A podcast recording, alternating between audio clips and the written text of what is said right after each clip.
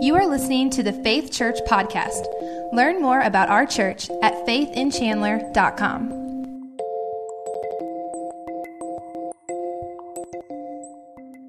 This passage of Scripture is unique um, because it is actually the text that I spoke on uh, this past summer when I was uh, given the just great opportunity, honored uh, to be invited to speak at our national convention in Cincinnati. And so it was this second half of John chapter 12 that I, I preached on there in Cincinnati at that convention.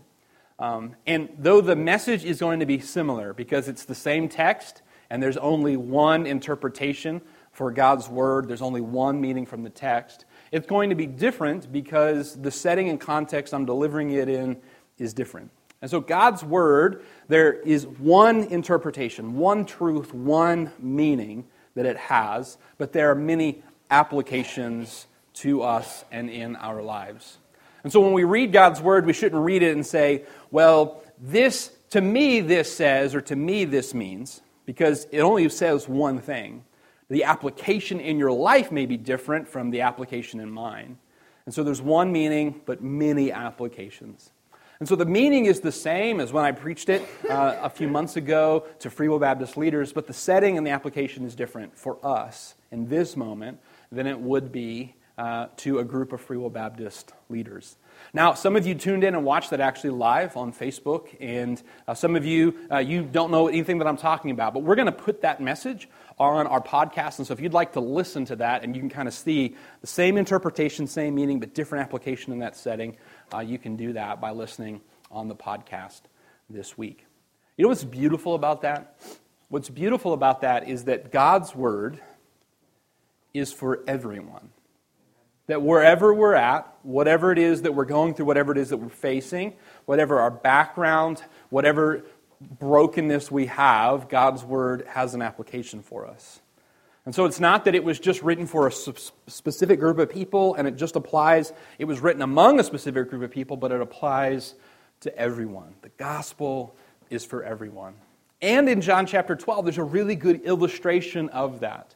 Because John chapter 12 is all about Jesus entering into Jerusalem for the Passover feast. In the passage that we looked at last week, Jesus has ridden into town. People are waving palm branches and crying out, Hosanna. It's this powerful moment. But then, right after this happens, some people come up because they want to see Jesus. So look at verses 20 and 21. And there were certain Greeks among them that came up to worship at the feast. The same therefore came to Philip, which was of Bethsaida of Galilee and desired him, saying, Sir, we would see Jesus. Now, a couple things about this, all right? Passover feast was this huge feast that the Jews held, and we think probably a million, million people would probably have made their way into Jerusalem. And some were Jews that lived in the surrounding villages and suburbs, but some were people who believed in the Jewish God but lived in other nations. And so these Greeks or possibly people who lived far away, but they had come to believe in the God of Abraham, the God of, of the Israelite people, and they've come to the Passover. And because of the things that they have heard about Jesus, they want to get closer. They want to see Jesus. And so while Jesus is, is he's a Jew and he's in Jerusalem and he's, he's speaking mainly to a Jewish audience, there are people that are far away who are in a different culture, a different context, a different setting, and they hear about what Jesus is doing and they want to see him. And, and if you're here today and you didn't grow up in church, you're not, you're not familiar with who, with who God is. I, I mentioned Abraham earlier, and that you're not even, not even sure who that is. Know that you don't have to be from the right place or the right family to see Jesus. These Greeks were from far away from a different culture, didn't grow up with this, but they get to see Jesus in this moment. And Jesus here says that there's coming a moment where he is going to be drawing all men unto himself. Not just these Greeks, but for everyone. Why?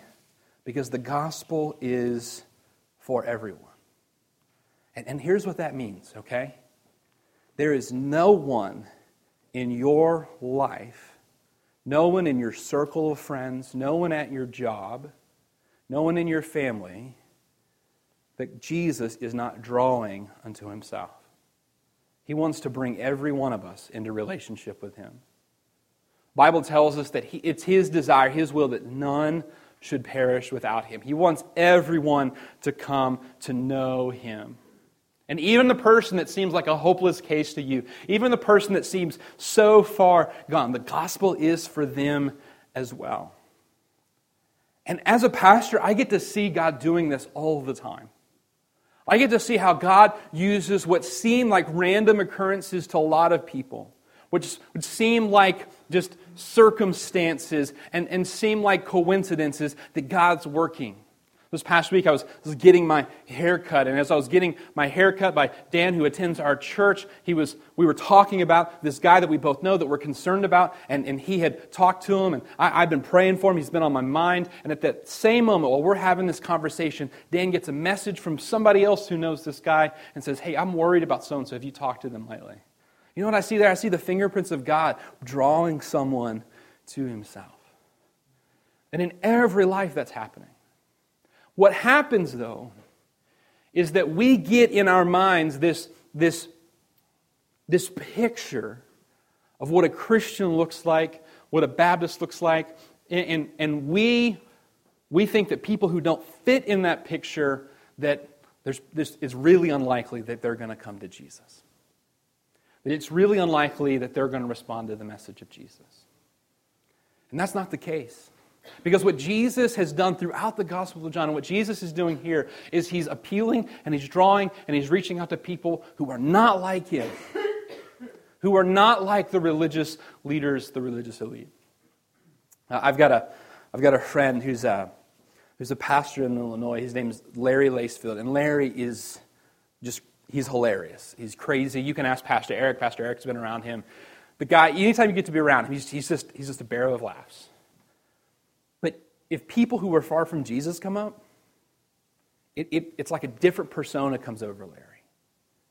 And, and, and he is just brokenhearted for anybody who's far from Jesus.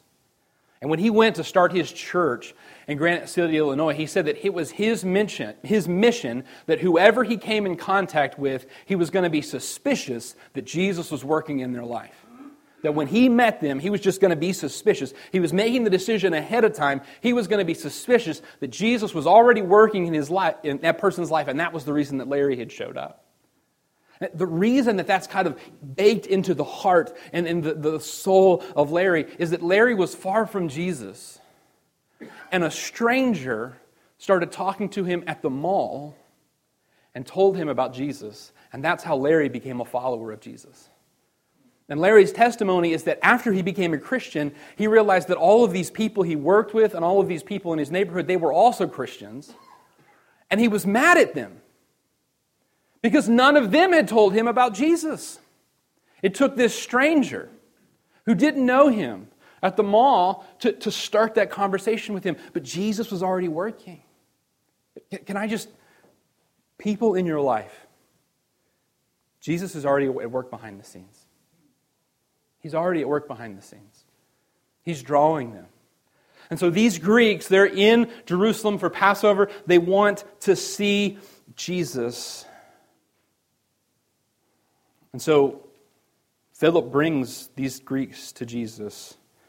And look at verse 23. And Jesus answered them, saying, The hour is come that the Son of Man should be glorified.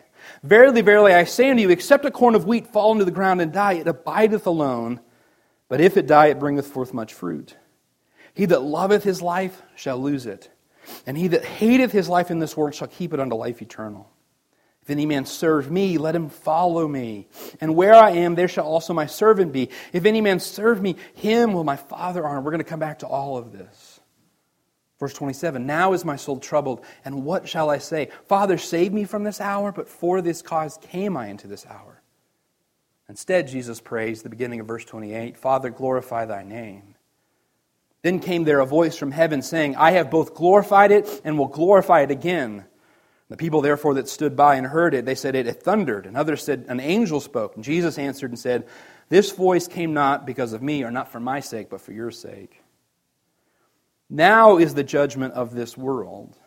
Now shall the prince of this world be cast out. And I, if I be lifted up from the earth, will draw all men unto me. If I be lifted up, I will draw all men unto me. And then I want you to notice what the very next verse says. It Gives us clarification on that.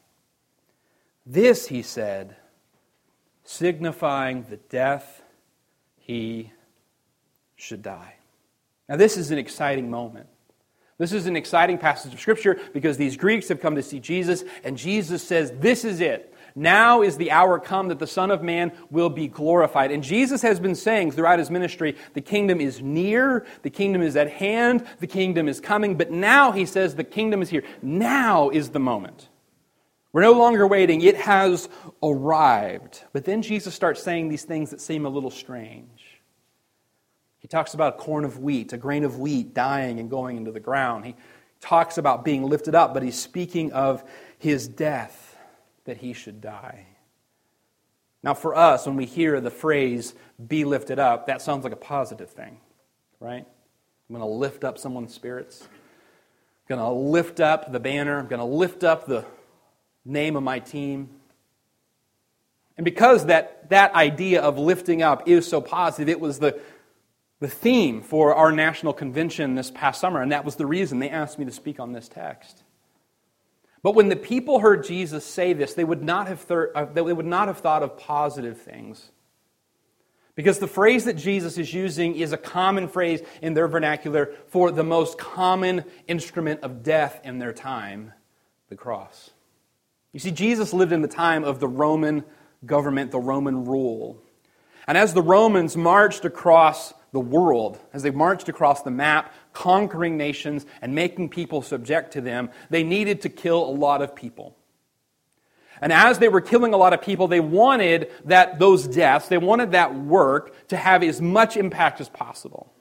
So they wanted those deaths to be public, so that they could show the people that they had just conquered that they were there and that they better not mess with the Romans. They wanted to intimidate them.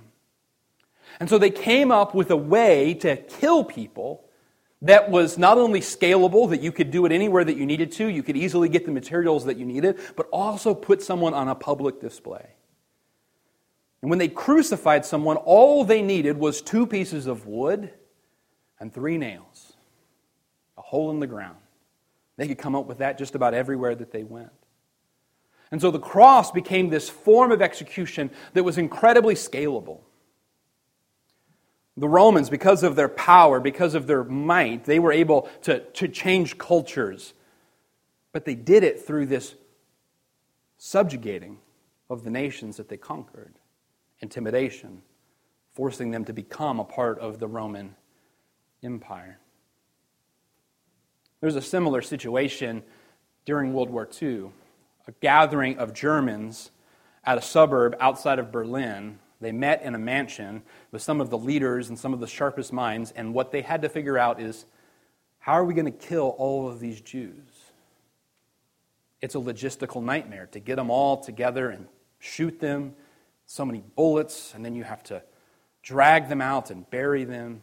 And so they developed systems for how they would process, process them into camps, use them up, use all of their energy, basically starving them, but using all of the energy that they had stored in their bodies to do work that they needed, and then they would march them into gas chambers, where they could easily and effectively kill hundreds at a time.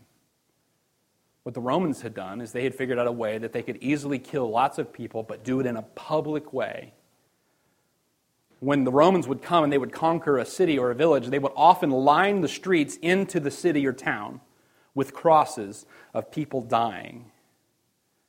And so the cross was something that was common in their culture. They were familiar with it because the Romans had come in and subjugated them, had conquered them, and had used the cross to show how strong and mighty they were.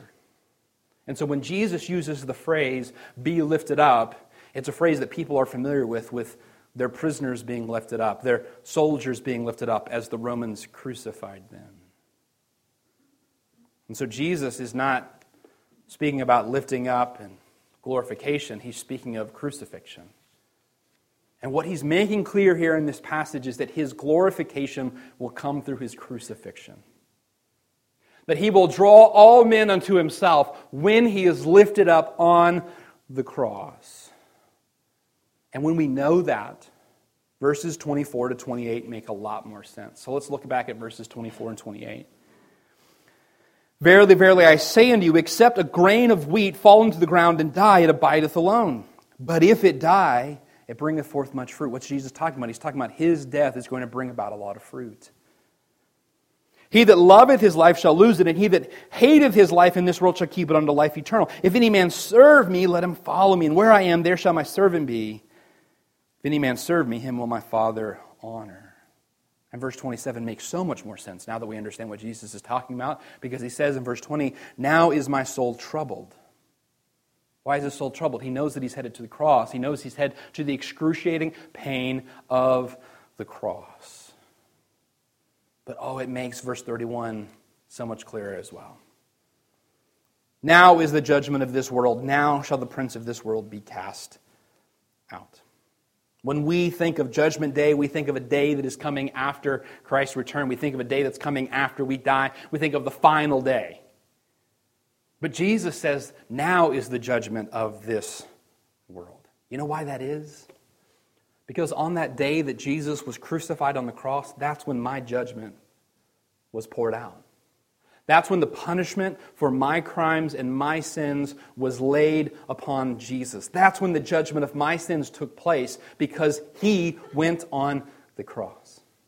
When I preached on this text in the Warrick County Jail, it occurs to me that what happens to inmates in our, our jail system is, is similar to this. Because many times someone will go to trial, they'll be in jail because they can't get bonded out. They'll be in jail awaiting trial, and they'll go to trial and they're found guilty.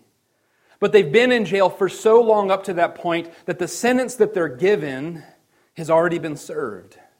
The punishment has already been put upon them. And so then at sentencing, they're free to go because they've already paid the price. There's going to come a day that all of us will stand before God.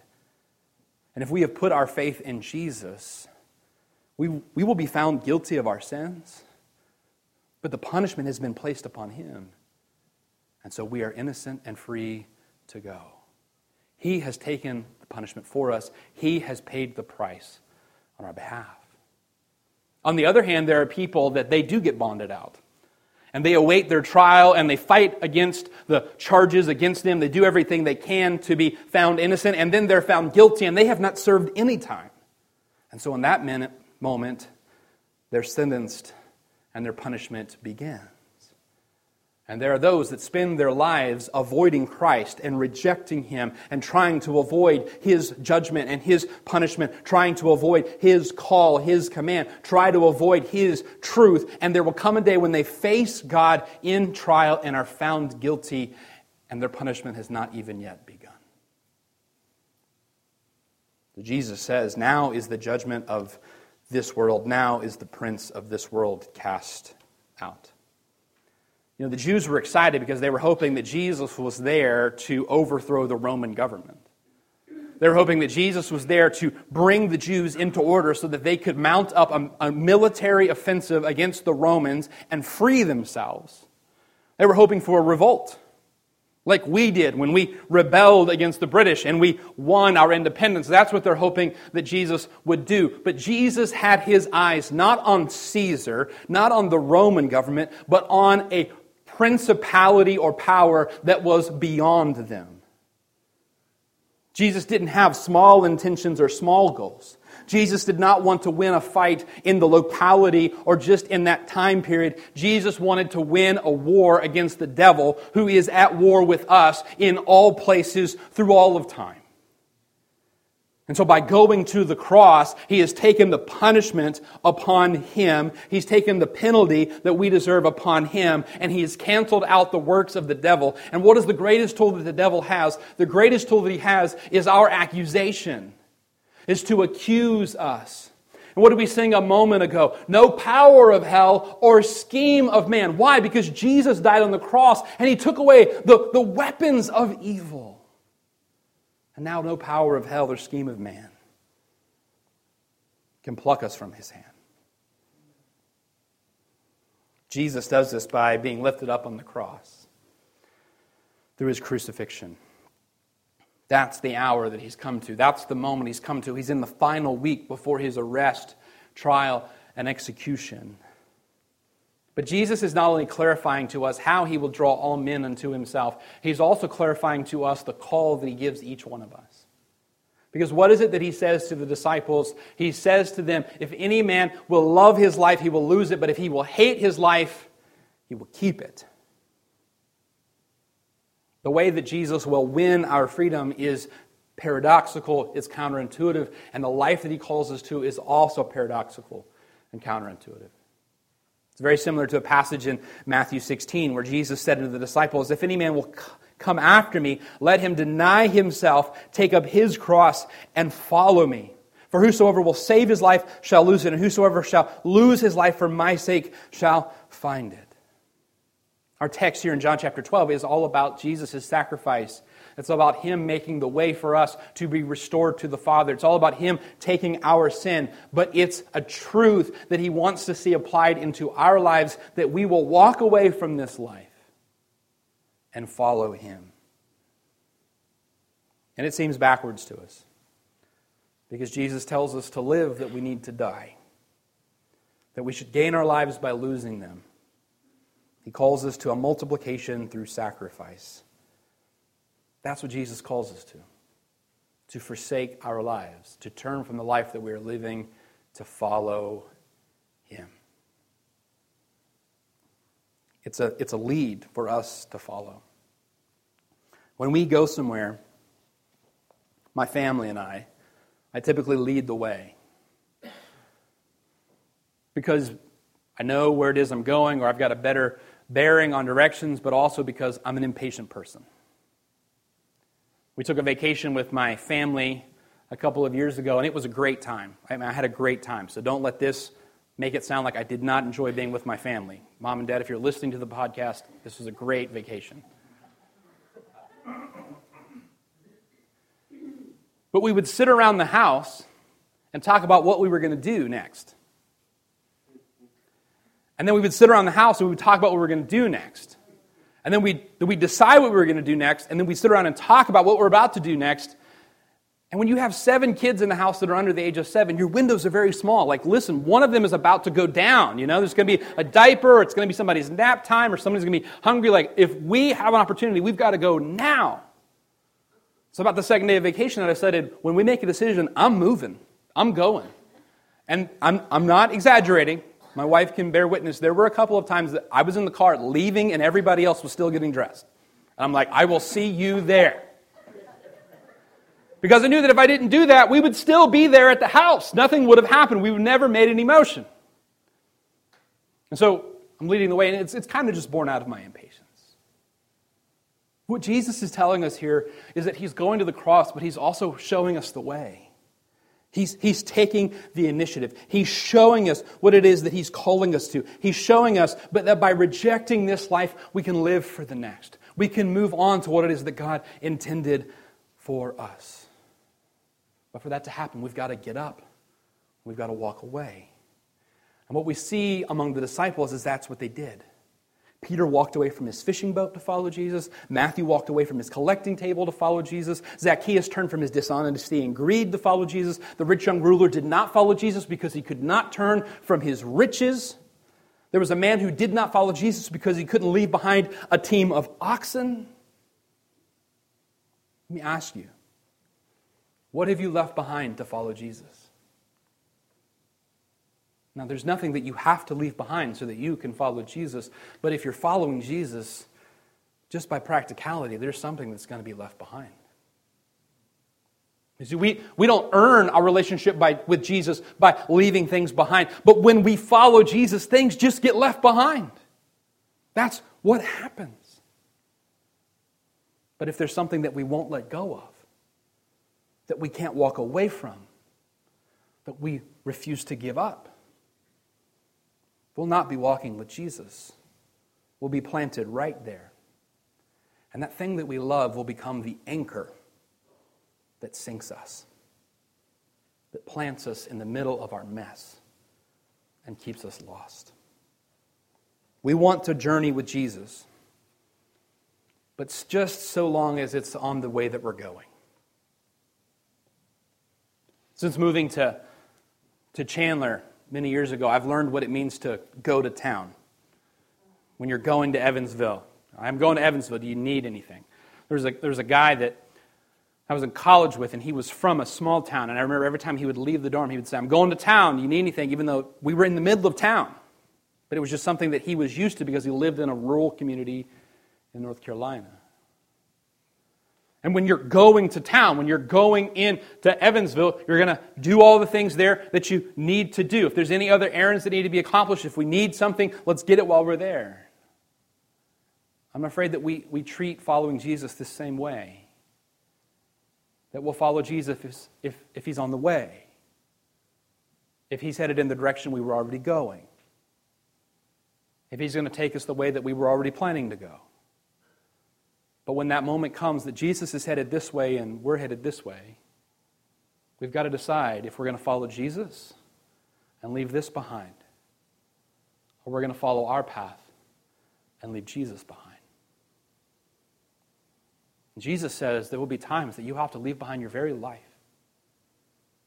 You have to take up your cross, your instrument of execution. You will have to reject all of this world. There can be nothing that is of higher value to you than Jesus. He must be first and foremost. When Jesus calls these men to follow him, they lay down their very lives, they leave everything behind. This is the call of discipleship to leave this world behind and follow Jesus. And I'm not going to stand up here before you and say that it's easy. I'm not going to pretend that following Jesus is just a bowl of cherries. It can be very difficult. And some of you are walking through situations right now where you're the only person in your family that's following Jesus, and you're ridiculed because of it. Some of you are following Jesus, and you're the only person in your circle of friends that is following Jesus and they don't understand why you don't participate in the things that you used to participate in. But I want to remind you that Jesus has shown you the way. And that when Jesus suffered, when he was facing great suffering and affliction, when his soul was troubled, like your soul is troubled right now, as you're, you're facing this difficulty and this adversity of following Jesus in a world that is not following Jesus, Remember what Jesus prayed. Now is my soul troubled. And what shall I say? Father, save me from this hour. But for this hour came I. What does he pray instead? Father, glorify thy name. Jesus says, My soul is troubled because the cross is looming just around the corner. He knows the pain and suffering that he is about to experience. He says, But what am I going to pray? Am I going to pray that God saves me from this hour? Am I going to pray that the Father saves me from this moment? This is the reason I came. I came for the cross. I came to die on the cross to take the punishment and penalty for sin. Why would I pray that God save me from this moment? So instead, he prays, Father, glorify thy name.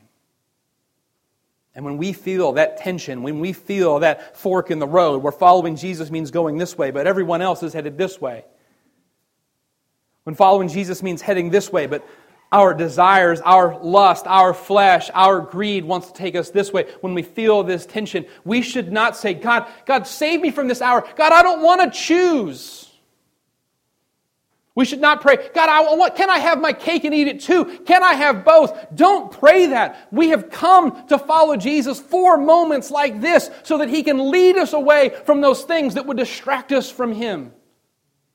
We've come to follow Jesus so that He can lead us away from that greed, that lust, all of that sin that has messed up our lives. This is the very moment that we need Jesus, that we should follow Jesus. So instead of praying, God, save me from this tension or this difficult decision, rather instead follow Jesus and say, May your name be glorified that my life is different. That I'm not just walking along the path that I was going to walk anyway and calling myself a Christian.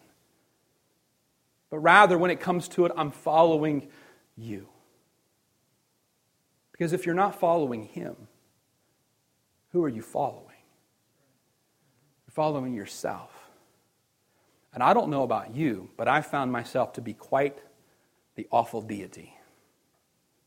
I'm not a God worth worshiping. I'm not a guide worth following. Anytime I follow my instincts, my thoughts, my desires, my wants, it leads me into trouble and harm. So, in those moments, let, let us follow Jesus. And then what does Jesus say? If any man serve me, verse 26, if any man serve me, let him follow me. And then what is the byproduct of that? And where I am, there shall my servant also be. When we follow Jesus, you know what we get? We get Jesus. We get to be with Jesus. And that is far better than anything this world could deliver on. When we serve Him, when we take the cross, we're with Him. You know, we want everyone here at our church to grow in groups and serve on teams because we're built for relationships. We need connections with other people. And we want you to grow in groups and serve on teams so that when you come to those moments, you can see that not only is Jesus down this path, but there are other people who are trying to follow Jesus that you can walk with, that you can journey with. But there are going to be times, there are going to be moments in your life that nobody knows the turmoil and the tension and the difficulty that you're facing. There will be times that Pastor Daniel doesn't know. There'll be times that your closest friend doesn't know, even if they are a believer. But you know who knows? Jesus. He's there with you. Because Jesus is no rear admiral, he's a field general. You know what the rear admiral does, right? Rear admiral does, he, he, he stays behind the lines. He stays back from the fighting and he tells his troops where they should go out there on the front. Jesus is the God who came to be with us, to suffer among us, to experience temptation like us. He is a general who is on the field next to us. He's with us. And when we follow him, we get to be with him.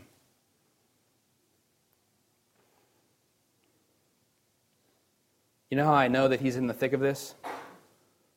Because in my life, in my work to, to try to share the gospel and draw men unto Jesus, Jesus promises that He will be right there in the midst, drawing men unto Himself. There's a moment in The Lord of the Rings where Bilbo Baggins says, I feel thin, sort of stretched like butter scraped over too much bread. You ever felt like that? Just not enough of you to go around. Just too much bread, not enough butter. I felt like that. I felt like that a lot this past year. I know many of you have too. And what I'm tempted to do in those moments is I'm, I'm tempted to read up on techniques of how we can spread butter more efficiently. How I can use my time more effectively. I'm tempted to just cut the bread in half and throw it in the garbage. And there's probably times in our lives that we need to do those things. But I'm learning afresh and anew that we, we just need to trust Jesus, that He'll cover the bread. That's the reason He came. And even in the most difficult of moments, he didn't pray for escape. He prayed that God would be glorified. After all, the payment for my sin was too much for me to cover, and he came to cover it for me. That's what he did. Let's bow our heads for a word.